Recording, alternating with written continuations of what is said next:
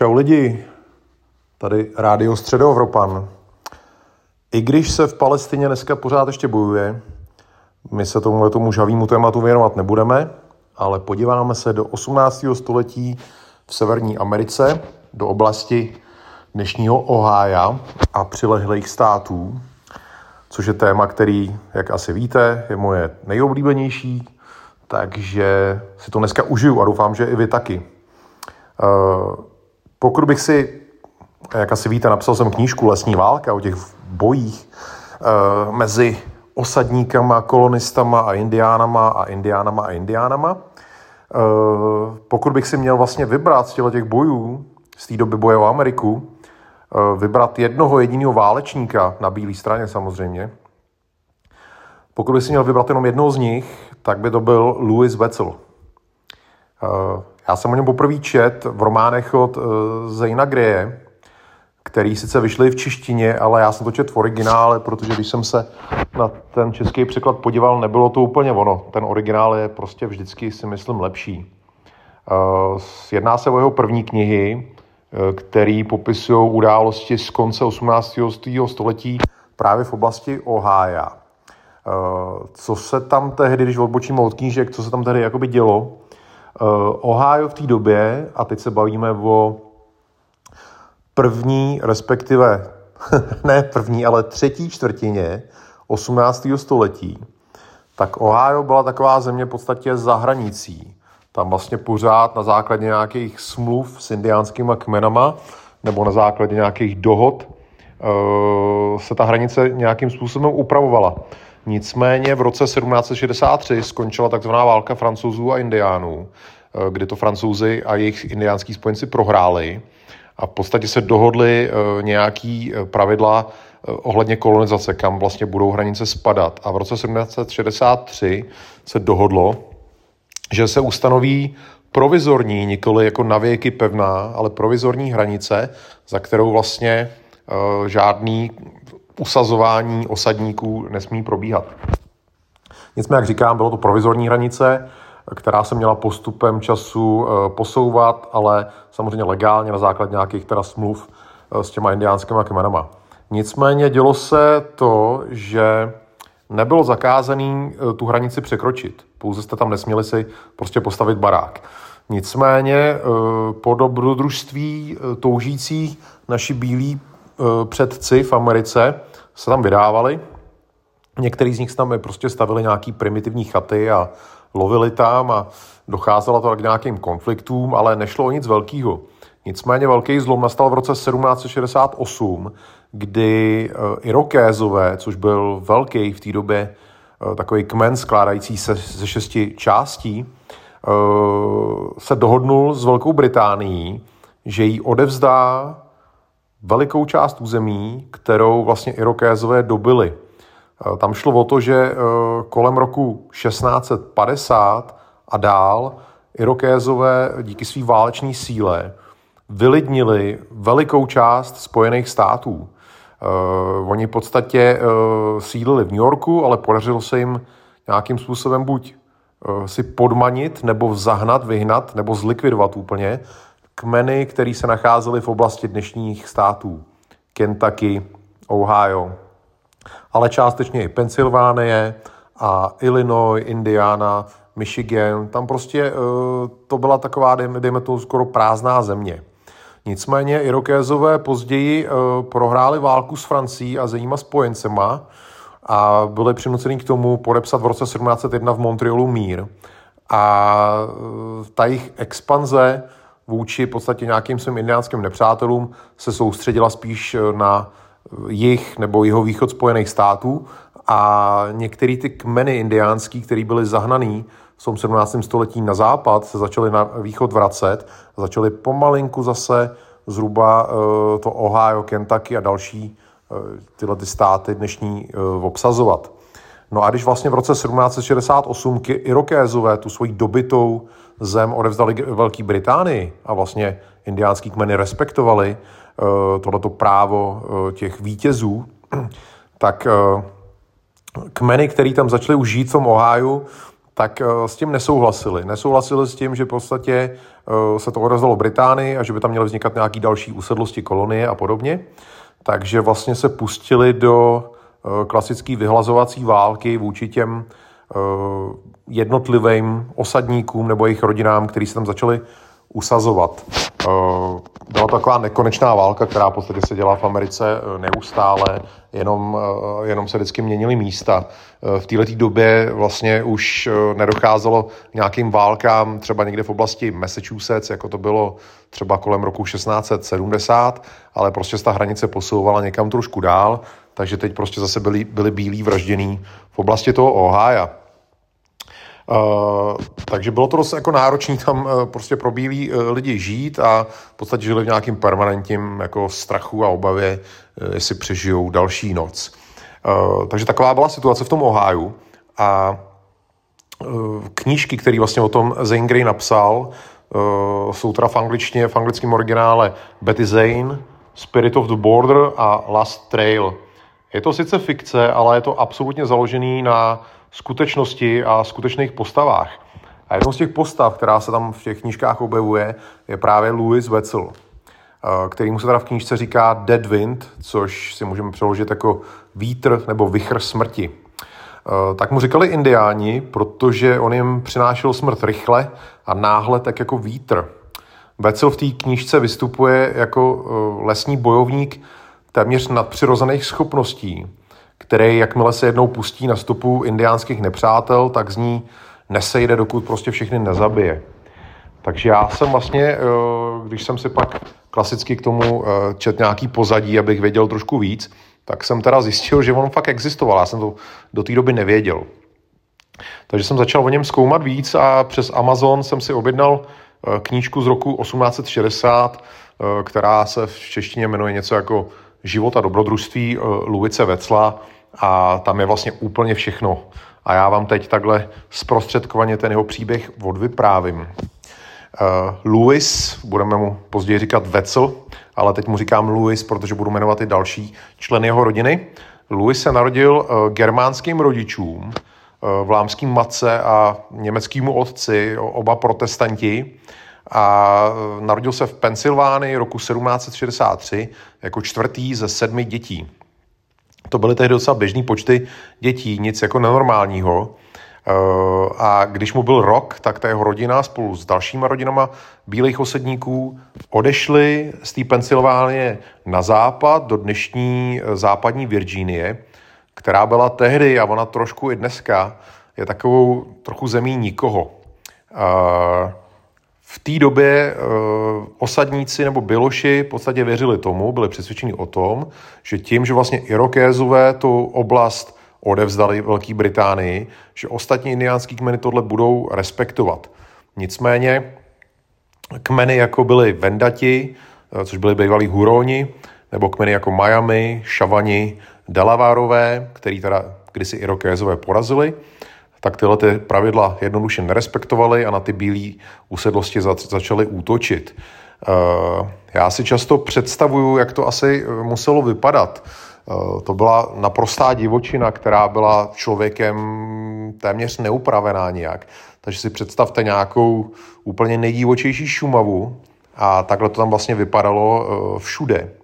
A představte si, že prostě, ať už teda jedna rodinka nebo víc rodin eh, putují někam lesem, najdou místo, který se jim zdá vhodný, takže tam prostě v tom lese to musí vymítit, musí udělat prostě nějakou oblast otevřenou, eh, kde si postaví nějaký jednoduchý chatrče a začnou v podstatě farmařit a asi lovit zvěř, aby se nějakým způsobem takhle uživili.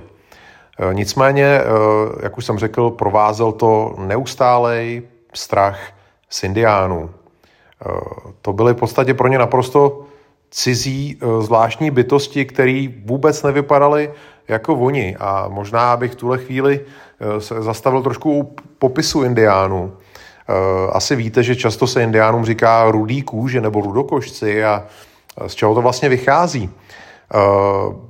Barva indiánů, já jsem se o tom bavil s jedním američanem, jejich barva kůže prostě není jako červená nebo rudá jako když běloch se opálí a, a zčervená. Nemá takovouhle barvu. Je to spíš taková hodně tmavá červená, až skoro dohnědá, taková, dejme tomu, bronzová. Já si myslím, že jako bronzová barva, e, bronzová kůže by byl vhodnější výraz, ale nicméně je to taková hodně tmavě červená barva, až teda do té hnědý, což teda byla jejich barva a takhle oni vlastně viděli. E, plus, e, jak asi víte, indiáni do Ameriky přišli z Ázie, takže jsou to v podstatě lidi totožní, jako dejme tomu E, nějaký obyvatelé dnešní Sibiře, takový ty, ty klasický Aziati ze Sibiře. Takže vlastně e, pokud oni nebyli míšený s bělochama, tak takový klasický indián měl oči hozený do šikma. Takže vypadali prostě tak, jak vypadali, plus často používali ty váleční barvy, které byly aplikované za jediným účelem prostě vyvolat strach, takže si prostě představte ten temný les, tichý, úplně tichý les, kde vy tam prostě v jednu chvíli narazíte na tyhle ty takhle cize vypadající lidi, jelikož vlastně ty e, osadníci byli dost často teda protestanti až do nějakého 19. století, než začali chodit katolíci, tak tyhle ty protestanti prostě pro ně tyhle ty indiáni byli fakt jakoby ďáblové. A těžko si to prostě pro nás, jako lidi, kteří nikdy nezažili něco takového, takovýhle kontakt, ještě vlastně v takové izolaci divočiny, není možný si pro nás představit vlastně, jak se ty naši bílí předci, kteří tam žili, jak se asi cítili. V tomhle prostředí vlastně neustálého strachu a neustálého nějakého boje Louis teda vyrůstal. A když mu bylo 13, což bylo tam v roce 1777, tak eh, Louis se svým mladším bratrem Jakubem byl, nebo Jacobem, byl unesený vendatama. Ty přepadly jejich farmu, nicméně v té době, kdy oni asi šli kolem zřejmě ty vendati a zaznamenali tam nějaký život, tak uh, zbytek rodiny uh, byl na kukuřičném poli. Prostě obdělávali nebo sbírali, nějakým způsobem se starali o kukuřici takže vlastně tam nebyli a táta tyhle ty dva, Luise a e, Jacoba, poslal do chaty, aby přines pušky. Nějakým způsobem prostě je zapomněli, takže prostě kluci byli poslaní pro pušky, no a e, v tu chvíli, kdy prostě vylejzali z chaty s puškama, tak indiáni přepadli. A e, vlastně se pokusili unést, což bylo vlastně naprosto normální, tohle se dělo. Indiáni pokud nezabili ty, eh, ty bílí okamžitě, tak se je pokusili unést a mělo to vlastně několik eh, důvodů. Eh, většina indiánských kmenů neustále válčila s někým, ať už s jinýma indiánskýma kmenama nebo s bílejma. A samozřejmě, že měli ztráty a pokud jste nějaká malá komunita, čítající pár stovek lidí, tak tyhle ty ztráty jsou pro vás jako fatální, to jsou těžko nahraditelné. Takže eh, běžná praxe těch indiánských kmenů byla nahrazovat tyhle ty ztráty zajatcema, který potom, pokud si to nějakým způsobem zasloužili, eh, vlastně začlenili do kmene.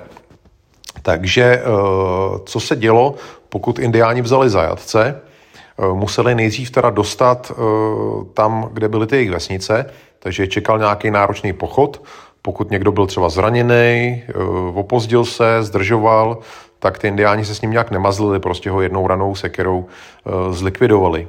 Pokud ale se už se teda dostal jako do té vesnice, nakonec tam došel, tak uh, to nebylo jen tak, že by mu řekli, a teď budeš jeden z nás. Takhle se to nedělo. Uh, dost často ty zajatci museli podstoupit bolest. Museli podstoupit bolest a ukázat prostě, jestli ji dokážou snést.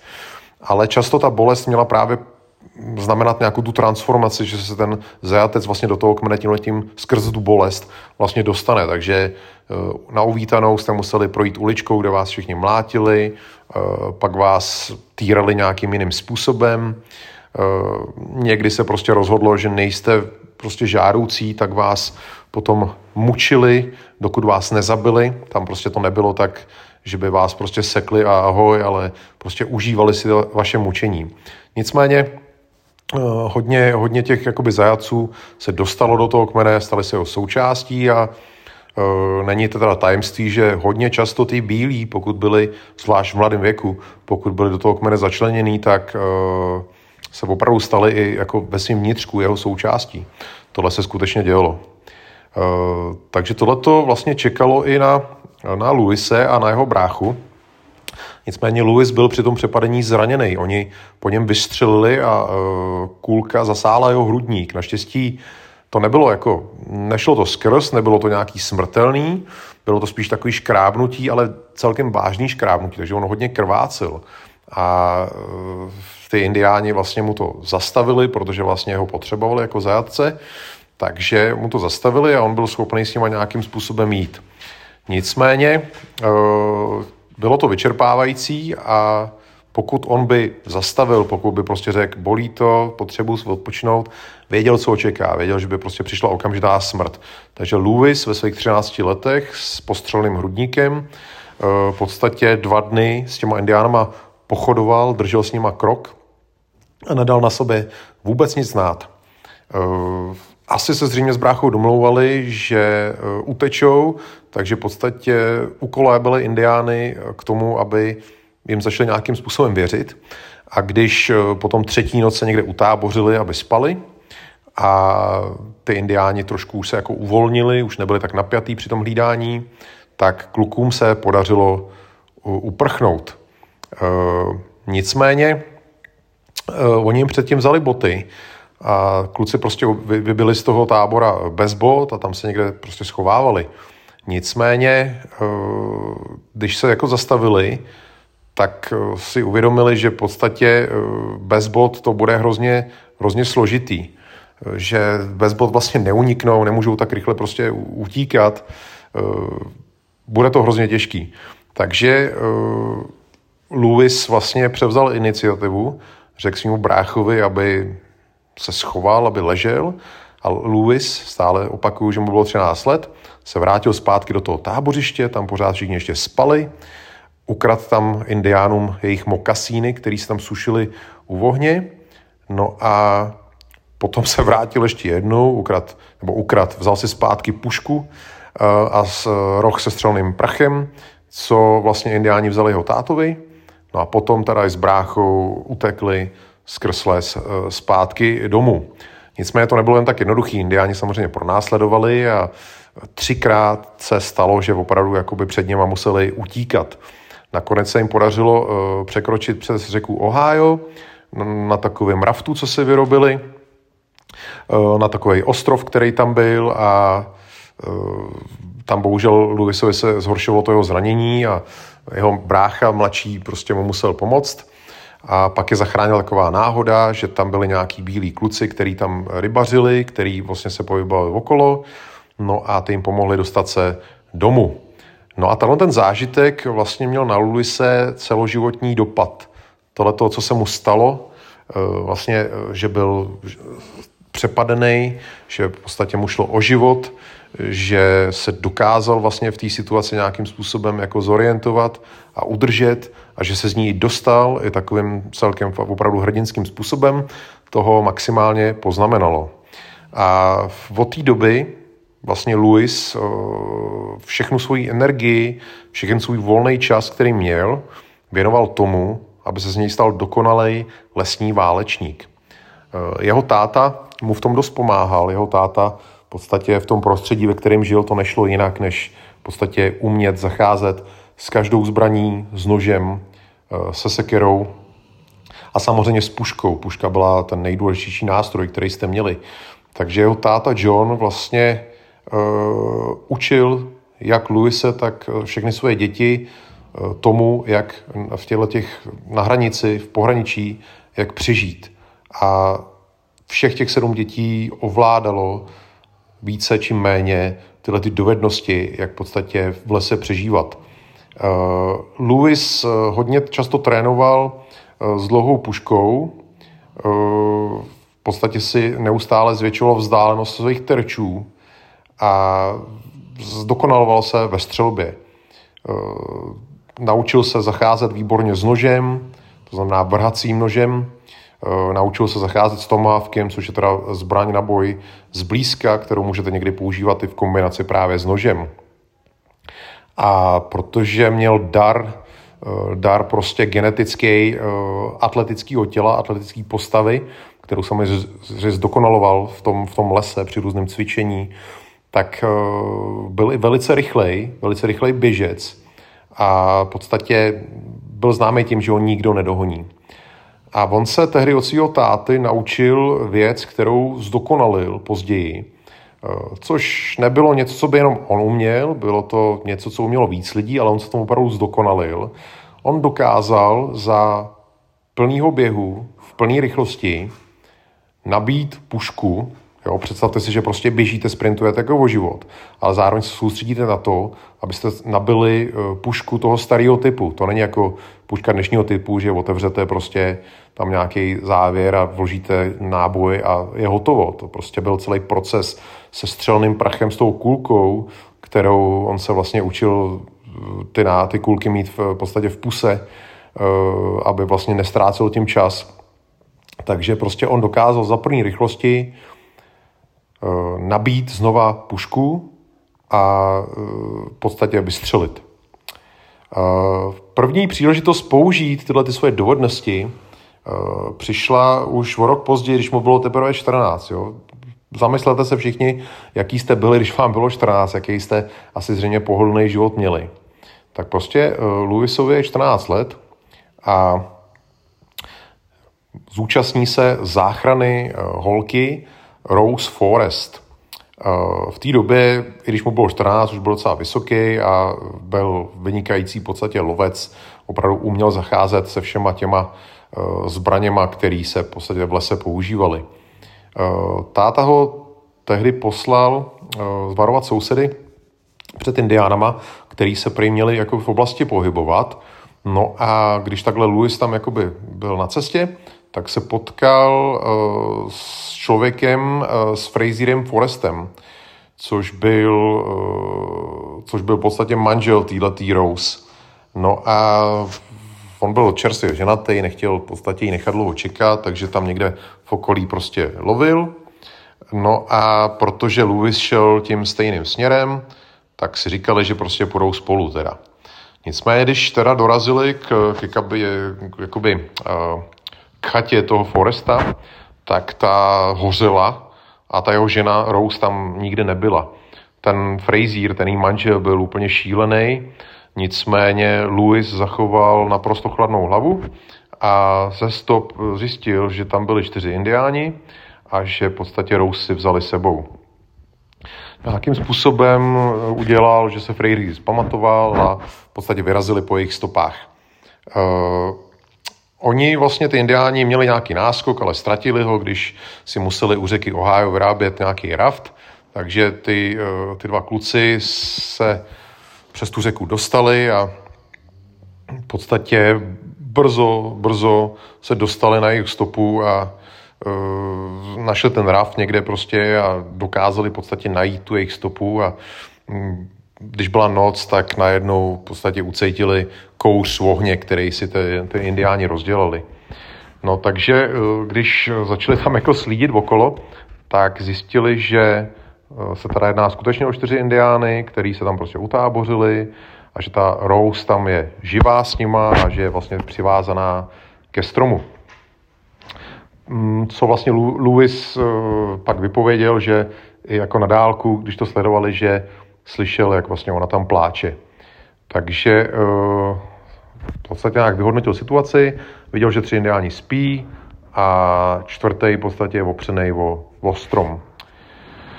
No, uh, Frazier, ten manžel T. Rose, ten byl proto tam hned vlítnout a všechny zabít a prostě se servat jako blázen. Nicméně uh, Lewis ho opět uklidnil On se vlastně naučil trpělivosti, co je hrozně důležitá věc v této situaci a řekl mu, eh, kamaráde, počkáme prostě do svítání, eh, budeme mít prostě eh, větší šanci, že Rose zachráníme, aniž by, aniž by ji prostě oni zabili dřív, než se k ní dostaneme. Takže v podstatě čekali celou noc, ta Rose usnula, indiáni si měnili hlídky, střídali se a v jednu chvíli v podstatě jeden indián zbudil druhého indiána, aby se vystřídali. No a v tuhle tu chvíli uh, si Louis všimnul, že jeden z indiánů není indián, ale že to je Biloch, takzvaný renegát. To je uh, v podstatě něco, co se dělo na obou stranách. Indiáni zrazovali, zrazovali svoje soukmenovce a bojovali po boku bílejch a stejně tak bílí často zrazovali prostě bílí a bojovali po boku indiánů a zabíjeli bělochy. Možná můj další uh, pořad bude právě o tomhle fenoménu v Americe. Tam byly některý hodně známý jména bílejch, který prostě se chovali jako indiáni, byli na indiánské straně a pomáhali jim zabíjet bílí. Tak jeden z nich v podstatě takhle byl v té čtveřici u toho ohně. No a um, Lewis a Frazier se rozhodli uh, je zlikvidovat všechny. Takže se rozhodli, kdo koho zastřelí, no a v jednu chvíli v podstatě eh,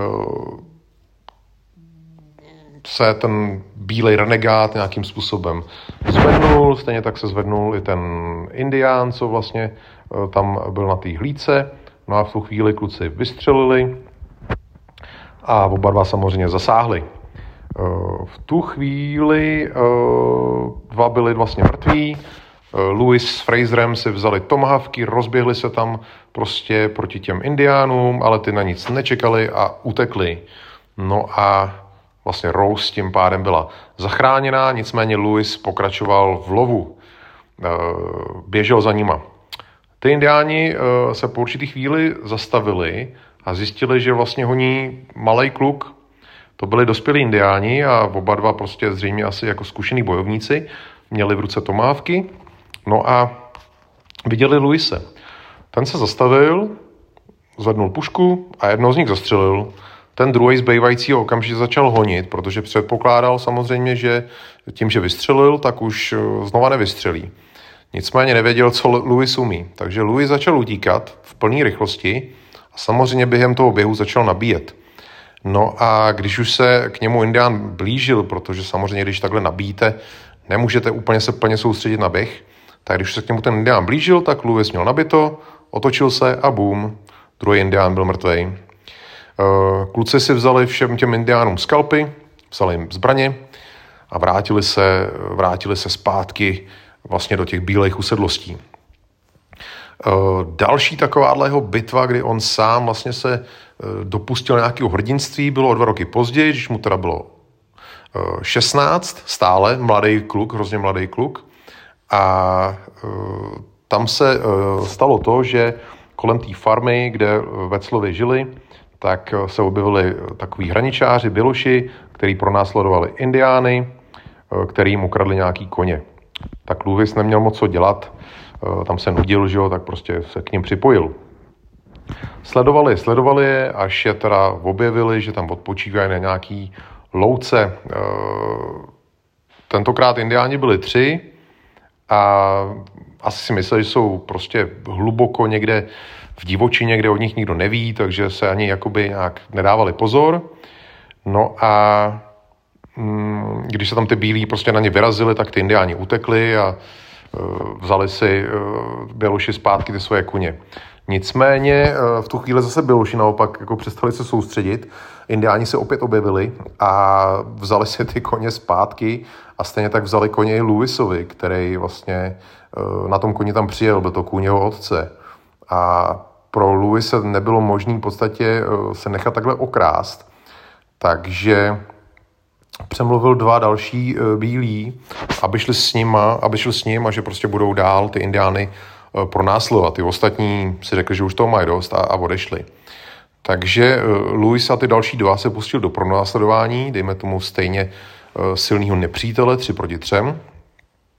A narazili na sebe v lese a když na sebe narazili, tak začal klasický lesní boj, který probíhal strom od stromu. V podstatě vy stojíte za stromem a v podstatě snažíte se nějakým způsobem dostat co nejblíž k tomu svému nepříteli, abyste zároveň ale se nevystavili eh, tomu, že vás někdo zastřelí. Takže uh, Tohle to v podstatě se tam mělo dít, nicméně ty dva kamarádi, bílí, uh, Lewisovi, ztratili srdce a utekli. No a tohle je asi jeden z fakt skoro z nejvíc známých uh, Lewisových uh, činů, který, který on zažil. Takže on je tam prostě sám, Louis, 16-letý kluk, proti třem dospělým indiánským bojovníkům. On, i když už tam byl sám, tak se snažil dělat všechno pro to, aby ty indiáni to nezjistili. Takže on v podstatě eh, vystavoval svůj klobouk, tu tamhle a tamhle a indiáni po něm stříleli a si mysleli, že tam pořád vlastně je těch nepřátel jich víc. No a v jednu chvíli, když oni vystřelili, tak Louis zahrál, že byl zasažený do hrudníků a padnul do trávy. Indiáni si v tu chvíli mysleli, že v podstatě je mrtvej, tak tam běželi, že si půjdou pro jeho skalp. Nicméně v tu chvíli se Louis zvednul a zastřelil prvního z nich. No a pak začal klasický jeho scénář, který prostě on ovládal. On začal utíkat lesem a nabíjet. Indiáni běželi za ním, klasicky si mysleli, že prostě jeho zbraně teď nerabitá, že ho snadno dostanou, nicméně v podstatě za chvilku se Louis zastavil, otočil, boom, a druhý indián byl mrtvý. No a ten třetí tentokrát už nechtěl nic riskovat a vzal do zaječích a zmizel. No a v tu chvíli v podstatě Louis věděl, že nebude farmář, že se asi nikdy neusadí, že možná ani nebude mít nikdy ženu. A jediný, co v tu, o té chvíli začalo zajímat, byl lov indiánů. Uh, mě to trošku připomíná mě, uh, protože on se v podstatě naprosto jako odevzdal nějakému svýmu cíli a minimálně se soustředil na to nějakým způsobem se opravdu usazovat. To, co vlastně všichni vrstevníci plánovali, eh, zakládat rodiny a podobně, to jeho nezajímalo, on v podstatě žil jenom pro boj. On chtěl likvidovat ty indiány. Asi si v tom našli určitý zalíbení. Eh, je to něco, co vlastně mají vojáci, že prostě po určitý době už nezná nic jiného a ten boj potřebují, potřebují ten adrenalin skoro jako drogu. On nebyl úplný samotář, že by v podstatě byl jenom zalezlej v lese a lovil indiány. Občas měl potřebu se mezi svýma bílýma soukomenovcema objevit, takže um, oni o něm říkali, že uměl dobře hrát na housle a vždycky, když prostě byla někde nějaká tancovačka, nějaká zábava, tam v těch jejich osadách, tak on se tam prostě objevil a, a, a dobře zapadnul. Sice jenom na, na chvíli, ale dobře zapadnul. S dospělými si tolik nerozuměl, ale měl hodně rád děti a měl hodně rád psy, což zase se v tom já vidím. Já jsem v podstatě skoro stejný. Já jsem téměř absolutní mizantrop s obrovskou nenávistí k lidem, ale děti mám rád, protože děti jsou pro mě takový nepopsaný e, kus papíru. Děti jsou budoucnost naše takže k dětem mám já úplně jiný vztah, než mám k dospělým, který většinou prostě jsou ztracený. A stejně tak mám rád psy a všechny zvířata. No a Louis to měl úplně přesně takhle. Uh, nicméně já jsem celkem komunikativní, o Louisovi se tohle neříkalo, uh, že Prej měl možná i nějaký problém jakoby s řečí, takže uh, lidem připadal, že je trošku zvláštní, takový nestabilní. Uh, když byly nějaký střelecký závody nebo nějaký takovýhle dovodnosti, eh, házení tomahavku, házení nože, cokoliv, běh, tak on se vždycky na těch akcích objevil a vždycky to vyhrál. On byl v tomhle absolutně neporazitelný. No, ale jeho denní, denní zábava, denní program byl chodit těma lesama toho Ohája, obrovský vzdálenosti, to velikost České republiky větší, větší než velikost České republiky, Eh, kde lovil ty indiány a v podstatě byl takovej, taková armáda o jednom muži. Eh, on tam nelovil nějaký nevinný indiány. Eh, jak už jsem říkal na začátku, tam probíhala permanentní válka mezi indiánama a bílejma, kdy vlastně bílí si žili v těch svých usedlostech a indiáni se je snažili zlikvidovat. Takže v podstatě Lewis co dělal, tak v podstatě on byl něco jako taková patrola, a chodil těma lesama a hledal stopy po nějakých skupinkách indiánských bojovníků, který jsou takzvaně na váleční stezce. Takže uh, on v podstatě takovýhle malý skupinky lovil, hledal je a lovil je. Uh, on nechtěl zlikvidovat, to znamená, nehrál si na nějaký rytíře, nenabízil jim, že prostě on jeden proti třem se utkají v nějakým férovém boji. Jemu šlo o to je zabít, zlikvidovat. Jeho typická taktika, pokud šlo takhle o větší skupinu, bylo počkat si, až se utáboří, až se vlastně u, uloží k, ke spánku a když už spali, tak prostě na ně skočil s nožem a s tomohavkem a ve spánku jich zabil tolik, kolik jich zabít šlo. Pokud je zabil všechny, bylo hotovo. Pokud je nezabil všechny, když už eh, se vlastně začali probouzet, tak, tak utek. nicméně, pokud šlo o skupiny dvou až tří lidí, tak proti němu neměli vlastně absolutně žádnou šanci. Tyhle ty skupinky on likvidoval v podstatě neustále. Žil na divoko, žil v různých jeskyních, v různých v podstatě takových převisech. Některé ty místa jsou známý, ví se prostě o nich, že to byly místa vlastně jeho nějakého úkrytu, většinou teda v tom Oháju. A podobným způsobem jednou chytil Indiána, který dlouhodobě dělal problémy v jedné oblasti. On napodoboval křik krocana, a lákal na sebe v podstatě bílý lovce a zabíjel je. No, Lewis vlastně se o tom dozvěděl, to je, to je skoro na samostatný příběh tohleto. A Lewis se prostě dozvěděl o tomhle tom krocením zabijákovi a v podstatě vydal se ho lovit a projevil obrovskou dávku trpělivosti, protože eh, hledat něco takového, člověka, indiána, který se skrývá v lese, Eh, najít ho a být trpělivý a sám, sám sebe vlastně nevystavit eh, nějakému objevení, to muselo vyžadovat obrovskou dávku trpělivosti. Nicméně jednoho krásného dne eh, na něj Louis narazil, no a v podstatě ho dostal jeho vlastní zbraní, v podstatě předved sám, křik krocana, indián se objevil a v tu chvíli ho Louis jedním přesným výstřelem zlikvidoval. Kolik jich takhle zlikvidoval, to se úplně neví. Eh, některý zdroje říkají 27 nebo 37, ale to je asi strašně málo, protože eh, mezi roky 1779 a 1788 vlastně Lewis nedělal nic jiného. On 9 let nedělal nic jiného, než vlastně v té válečné zóně, která vlastně probíhala eh, po celém tom Ohio celou tu dobu, tak on tam vlastně jenom nedělal nic jiného, než lovil indiány. Takže aby jich dostal 27 nebo 37, těžko. Pravděpodobnější bude, že jich bylo několik set. Lewis měl tmavě hnědý vlasy, který si nechával růst, on se nestříhal. A to taky bylo takový na něm trošku divného, ale on, to měl, on tomu měl důvod. On, když si ty vlasy rozpustil, tak eh, když měl takový ohon, když to rozpustil, tak mu tu vlasy byly až po kolena. Bylo v tom z jeho strany taková drzost, taková výzva směrem k těm svým indiánským soupeřům. On předpokládal, že prostě jednou v nějakém tom lesním boji padne a ten jeho dlouhý skalp se pro ty indiány pak měl stát teda pořádnou trofejí, takže tohle byl důvod, proč on si nechával uh, teda růst vlasy. Uh, další stránka Luvise byla, že byl trochu psychopat, uh, co asi se s váma může stát, když si prostě Eh, vidíte jenom zabíjení, zabíjení svých lidí, sám zabijíte, žijete o samotě někde v lese, to se asi na mentálním zdraví úplně jako nepodepíše pozitivně, takže uh, Lewis byl v tomhle směru trošku psycho. A když se k tomu připočte jeho absolutní nenávist k indiánům, tak uh, máme tady příběhy, které v podstatě uh, jeho kritici proti němu často používají. Uh, on totiž v roce 1781 zabil v podstatě eh, Indiána před eh, svědky, před mnoha lidma. Mimochodem, pokud jste někdy četli Tekumseha, tak eh, v Tekumsehovi v té knížce je spousta různých příběhů různých lidí namontovaná do té knížky a ty lidi tam vystupují pod jinýma jménama.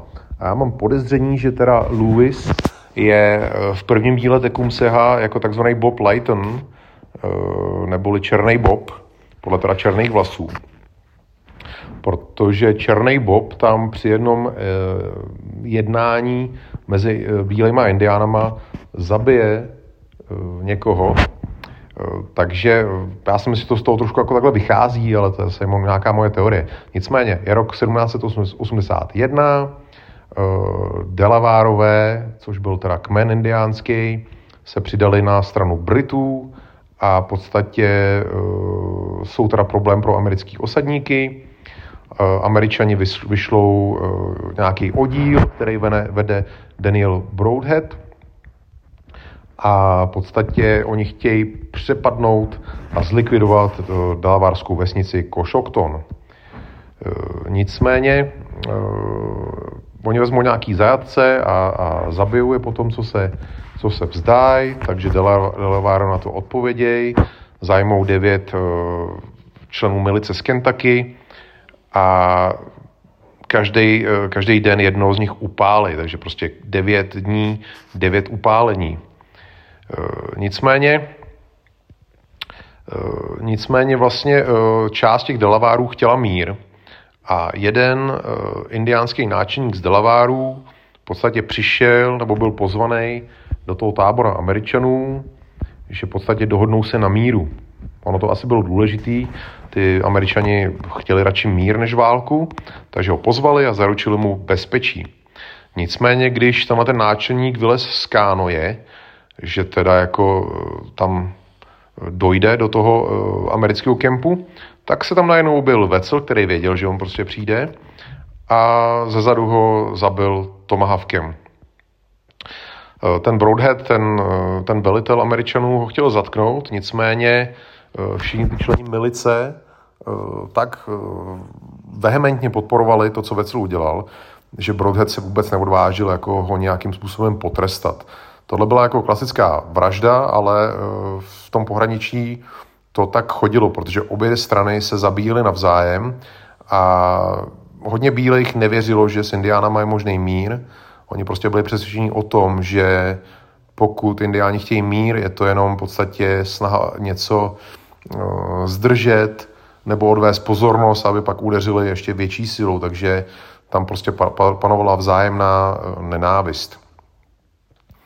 Uh, Lewis někdy, když eh, v podstatě nelovil Indiány, tak si ho najali díky jeho schopnostem jako doprovod na různé výpravy. Při jedné takové výpravě on doprovázel budou, eh, bratra budoucího amerického prezidenta Madisona na nějaký průzkum půdy v západní Virginii. Narazili na Indiány, došlo k boji a zatímco teda Lewis jakoby nedával nepřátelům moc šancí v té bitvě, ten bratr prezidenta budoucího tam umřel. Je, takhle, on vlastně dál, dál fungoval tak, jak fungoval a v podstatě byl respektovaný těma osadníkama za to, že je chrání. Nicméně jednou udělal něco, co už potom na věky změnilo jeho, jeho další život a bylo to v roce 1788. Tehdy eh, se vlastně Vecel nabídnul, že bude jakoby takový hlavní lovec pro takovou jednu eh, výpravu eh, a šlo vlastně o generála amerického Josiáše Harmana, který ho teda vzal jakoby k sobě jako skauta, jako lovce. No a oni, oni prostě vyrazili na misi, která tentokrát už to bylo jako sedm let po tom, co válčil s těma Delavárema a v podstatě američani tedy měli povinnost podle nějakých smluv ty Delaváry chránit před uh, bílejma osadníkama, který pronikali na jejich území.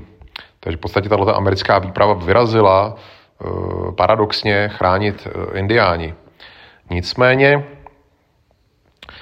v oblasti se pohyboval náčelník Seneků, což byla část Irokézů, Eh, který se jmenoval Teguntech, což v podstatě byl člověk, který s Američanama pracoval na míru, takový mírový vyjednavač. No a stalo se vlastně to, že eh, tenhle ten Teguntech eh, prostě opustil ten tábor těch Seneků, aby, aby šel do pevnosti Fort Harmar, kterou tam prostě postavili bílí a tam měl vlastně vyjednávat.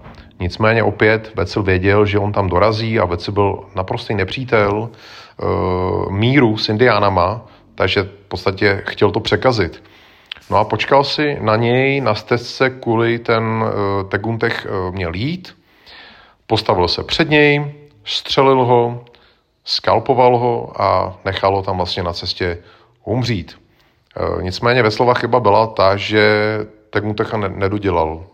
On si myslel, že v podstatě kůlka do hrudníků a e, skalpovaná hlava bude dost na to, aby Teguntech umřel. Nicméně ten e, žil dost dlouho na to, aby Američanům, který ho vlastně našli, dost podrobně Louis se popsal.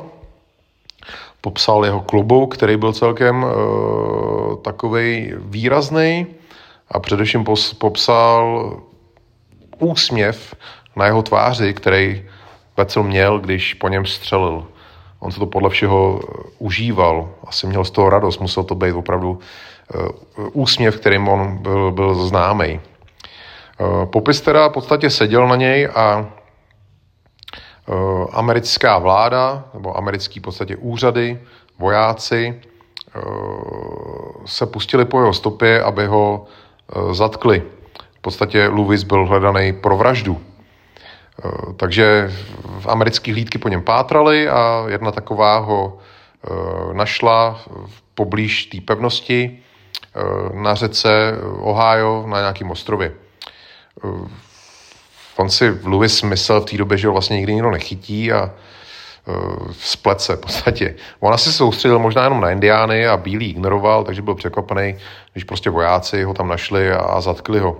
Oni mu nasadili železa a v podstatě uh, ho vedli, vedli do té pevnosti.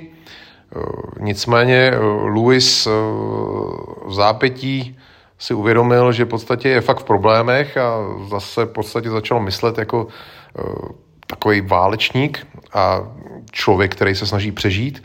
A v podstatě on měl ty železa jak na rukou, tak na nohou. Tak v jedné chvíli ty stráže v podstatě poprosili, jestli mu ty železa na nohou můžou uvolnit, že se chce nějak protáhnout. A když to tak stalo, tak v podstatě vzal do zajíčích a jelikož ho nikdy nikdo nechytil v běhu, tak eh, velice snadno doběh k řece, kterou eh, přeplaval. Na druhém břehu, tam někde v lesích, narazil na na bílí, který s ním sympatizovali, který ho zbavili těch řetěz, řetězů na rukou a Betzel byl prostě zase svobodný a dál na útěku. Nicméně americká armáda po něm dál pátrala, tentokrát ho našli až v Kentucky a jelikož šlo o vojáky, kteří byli v podstatě v civilu, tak uh, asi Lewis nic netušil, nicméně tentokrát ho opravdu dostali a Eh, dovedli ho až do pevnosti Washington, kde ho zavřeli do vězení, kde měl čekat na soud. Nicméně před tou budovou eh, pevnosti se objevilo asi 200 hraničářů, hodně známý jména, mezi nimi i Simon Kenton, možná jste v něm právě četli v Tekumsehovi, eh, tak ty se schromáždili a v podstatě požadovali, ať Vecla pustěj, jinak, že si ho vezmou silou. 200 lidí bylo dost, nikdo nechtěl v podstatě prolejvat krev kvůli tomu, takže soudce ho v podstatě propustil a už po něm od té doby nikdo nešel. Lewis dál dělal to, co uměl nejlíp, dál bojoval, v té době se stále válčilo, byla válka se severozápadní konfederací, což byl v podstatě taková indiánská, uh, indiánská konfederace několika kmenů, který válčili proti bílejm, takže Lewis se v tom podstatě cítil jako ryba ve vodě.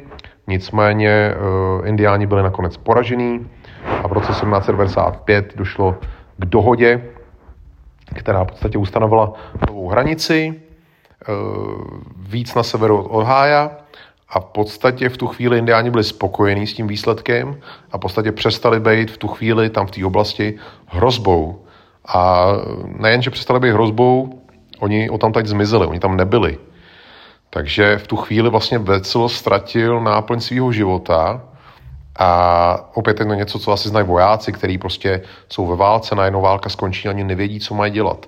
Takže Lewis v podstatě s, netušil, co se svým životem a měl se odebrat na e, západ a na jih, e, což bylo tedy území, který ovládali Španělé a objevil se až New Orleans, který než se dostalo k francouzům, tak patřilo teda Španělům.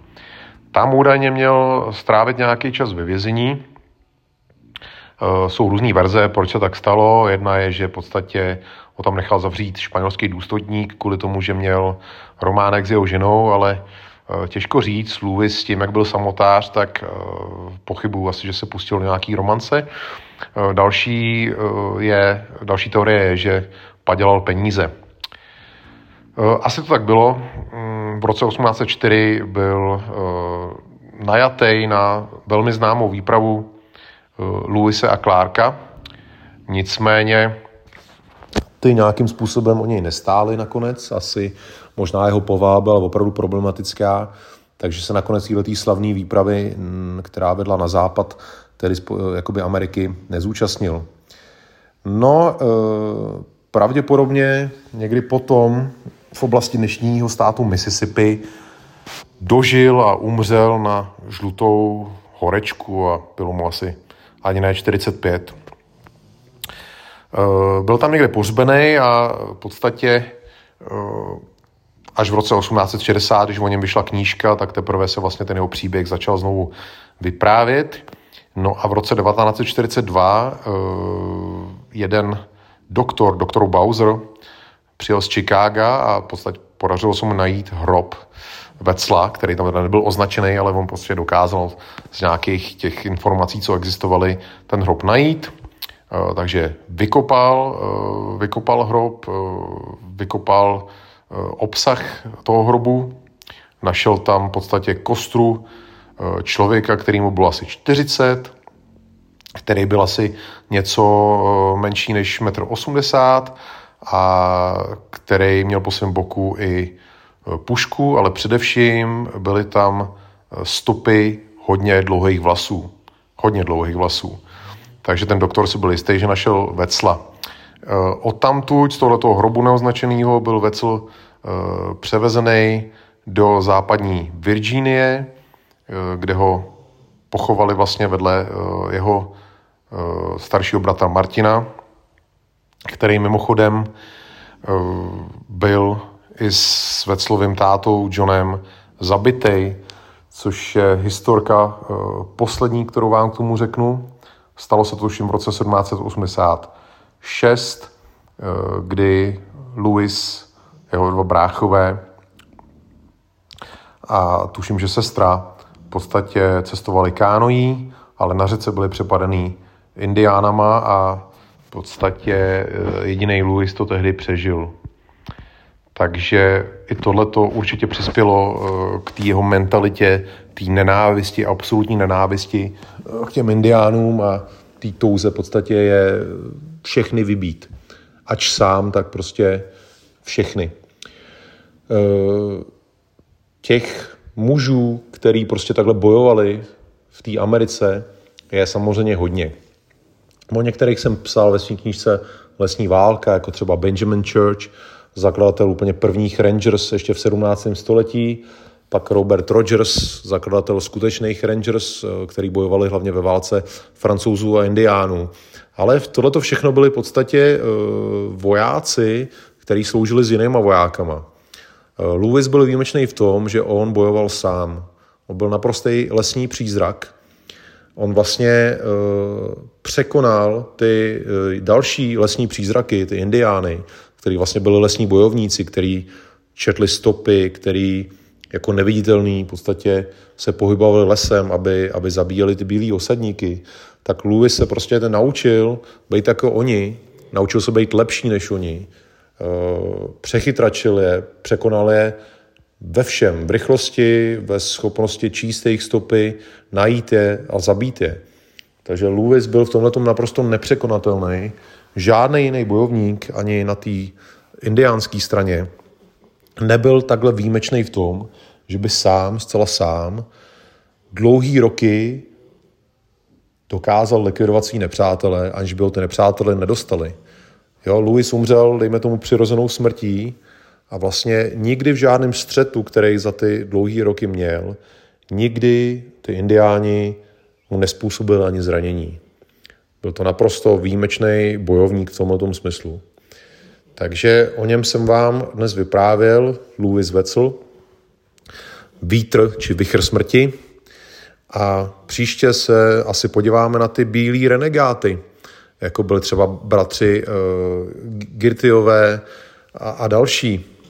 Takže příště naslyšenou, přátelé.